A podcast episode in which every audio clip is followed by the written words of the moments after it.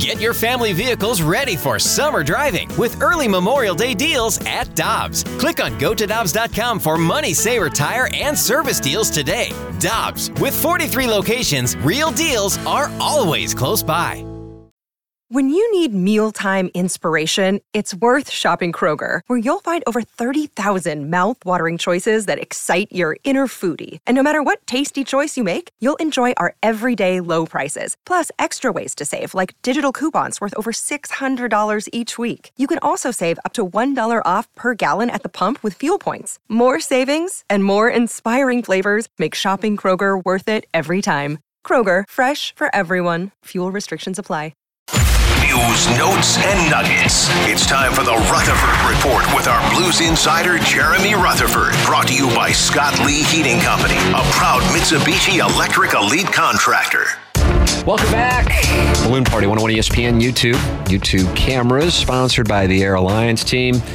Man, we got, we've, we've seen an uptick here in this YouTube room. What's going on, Jackson? What are you doing? Did you send this out to your buddies? No, I just think we speak for the people. Oh, I didn't know on, that. On behalf of them, really. Okay. Well, if that's the case, then Jeremy Rutherford is the president? He's the people's champ. Amen. Ladies and gentlemen, fresh off his appearance at the TMA Trivia Night at the St. Gabriel's Grade School in South St. Louis, Jeremy Rutherford joins us here on Balloon Party. Morning, JR. Morning, boys. Yeah, I uh, have leftover salt and smoke for about a week now. I don't know if you guys saw me leave with that uh, wheelbarrow full. I saw you had a wheelbarrow taking it down the steps, but I'm glad you got something out of it. That was a wonderful velvet coat you sported to the gala on Saturday night. no, good times. Thanks for having me. Bunch of buffoonery. I missed uh, watching the Blues game that night as a result, but caught up yesterday. Watched the whole game. Uh, but it was a good excuse uh, to be with you guys. We enjoyed having you there. It was uh, wonderful, and and we were BSing during uh, the trivia contest about the score of the Blues game. I mean, I was like, "Oh, this is pretty good. They've scored a few goals," and then I glanced at it toward the end, and I go, "Oh my God, what in the world happened?" And then you find out the details after in the box score. Go back and watch yesterday, and I'm like where did that come from? So let me ask that question to you because I've been texting with some friends. Where did that come from? Yeah, I was. I'm at practice now. They're getting ready to start in a few minutes, and uh, Chris Kerber just walked by, and uh, I said that I was at your event, and I said that Tim and I were talking during the game. We saw the update, and it was three nothing, four nothing. Holy smoke! So. Uh, where did it come from? I think they've been trending in this direction. Now, no one, no one would have predicted an 8-2 win over the Colorado Avalanche, but I think in terms of their offense. It's it's been on the uptick, and I got some numbers in front of me. Won't bog you down too much, but through those first eight games of the season, they uh, were averaging 25.1 shots per game. During this last stretch of five games, of course, they've won four of the five. They're averaging 33.4 shots per game. So you're talking yeah. almost nine shots per game. And and so what I saw yesterday, watching the replay of the game, is that uh, the passing is much better, first and foremost. They're putting shots on net, but not only are they putting shots on net, Tim, they're coming from the top. You saw Krug, Faulk, a number of defensemen uh, putting them from up high, creating some rebounds. Guys are going to the net. Lots of time, guys are in front of the net. So I think it's you can't just say, "Hey, numbers, they're shooting more." I think where they're coming from and the fact that they're shooting more accurately has been a big reason for this uptick. And we also saw that power play, which went 0 for 2 to start in Denver on Saturday night, then get going at one point, 1 for 37, and a breakthrough, uh, both with shorthanded goals and also on the power play. So the special teams came out and uh, put on a clinic on Saturday night as well. That was a weird spot coming off of a win on Thursday. Yeah, they won, but a lot of the t- conversation was about, my God, the power play against the Coyotes. What is going on with this thing? And then they got it going with the special teams play on Saturday. What do you see from that? Yeah, after an 0 for 7, they go. Uh, uh, they get two power play goals and also score two shorthanded goals. So you win the special teams battle four to nothing. That's pretty uh, unbelievable against the Colorado team. And if you get a chance, go to the uh, the Blues Twitter feed. They've got a video of Craig Berube in the locker room after the game. And for some reason, the video either cuts out a lot or they have to bleep the curse words. But he tells the team what a great night, special teams wise. So uh, you got to give the power play some credit. We've been so critical of it. But Tim, what I saw on that power play, again, this goes back to what I said a second ago with the offense, is uh, just a lot of crisp passing, decisiveness, And the one-time shot, you saw that power play goal by Pavel Buchnevich, pass right on the stick. He doesn't waste any time letting it go. We haven't seen that quick movement and those quick shots from the power play this season. It's it's only been what I guess 10 11 days since they uh, had that back to back against the Devils and the Canadiens. I don't I'm really curious where you are on this. My mindset on what this season could be now versus before the puck dropped against the Devils on Friday night, uh, uh, you know, whatever it was, 10, 11 days ago, are in two different places. And it's not just because they edged out some wins. I mean, as you made reference to, the shots on goal, the goals scored.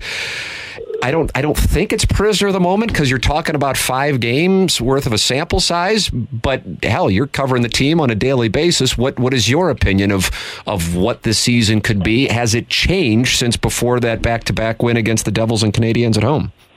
Yeah, Tim. With a caveat though, because if you allow me to to you know flip just a little bit here this is the team that I thought they could be going into the season, and and I feel like I've written that. You know, I've said they could be a third place wild card type of team uh, because I felt they'd be competitive.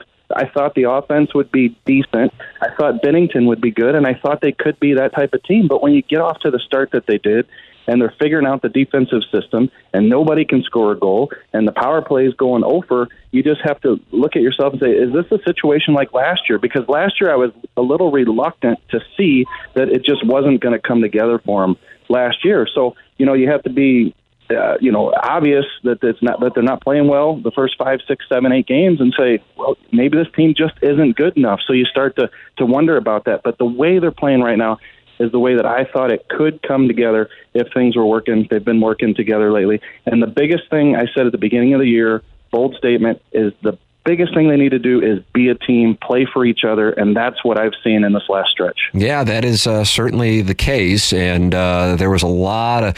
You mentioned the Berube post game uh, sound, the video that the Blues posted. Great entertainment. Love to see that. And I, I do think that it skipped because I don't think that he would use any profanity. No. So uh, I'm glad I'm glad you, you, you observed that. But then also uh, the comments following that game from from Brayden Schenn. And listen, that's that's part of being a captain is having that leadership and not just being a leader, but making sure that everybody uh, is is playing together, and that there has been a sense of that here. Yes, the power play debacle on Thursday night, but then they bounce back and they respond. They will get a chance to uh, win three in a row tomorrow night against the Tampa Bay Lightning. This is not the same group of Tampa Bay Lightning players who hoisted the chalice, but still, you have a number of talented players on that team before before the Blues go out on the West Coast road trip. Uh, your thoughts on tomorrow night, what we will be likely to see as far as how the Blues play it with lines and combinations, and then also uh, what will be in store for them as they head to the West Coast. Yeah, we'll see, Tim. Uh, I mentioned I'm at practice. We'll go in in just a couple minutes. Uh, Kasperi Kapanen went into the boards pretty awkwardly, and I don't know that he, he returned. He definitely missed a significant part of that third period. See if he's back out there.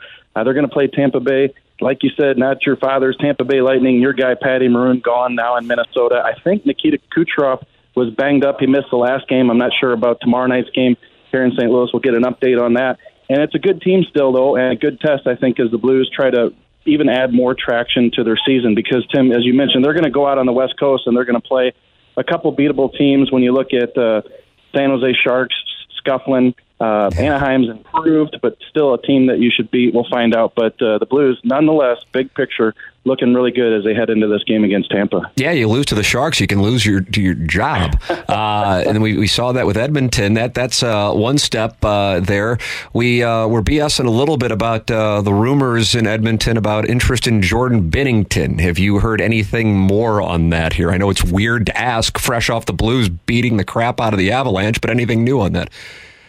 No, I can't see that in a million years. And Ken Holland, the Edmonton GM, when they did make the coaching change a couple days ago with the Oilers, he said he did uh, beat the bushes a little bit on a trade possibility and said that uh, he tried to do some things, but they just couldn't work out. And whether a phone call to St. Louis for Binnington was one of those, uh, I don't know. But I do know that Doug probably would have said no in terms of the way Binnington's playing, the way they like him in in net for the next couple of years under contract, and uh, and I think that Edmonton uh, probably got the hang up on that one. Yeah, that would uh, that would stand to reason. There it is. Jeremy Rutherford with us every Monday here on Balloon Party, every Wednesday on TMA, and on 101 on all of the programs throughout the course of the week. Blues and Lightning tomorrow night at Enterprise Center. Pregame here on 101 ESPN at 6 p.m. JR, always a pleasure to talk it over with you. And uh, thanks again for coming to the TMA Trivia Night on Saturday night. Great seeing you.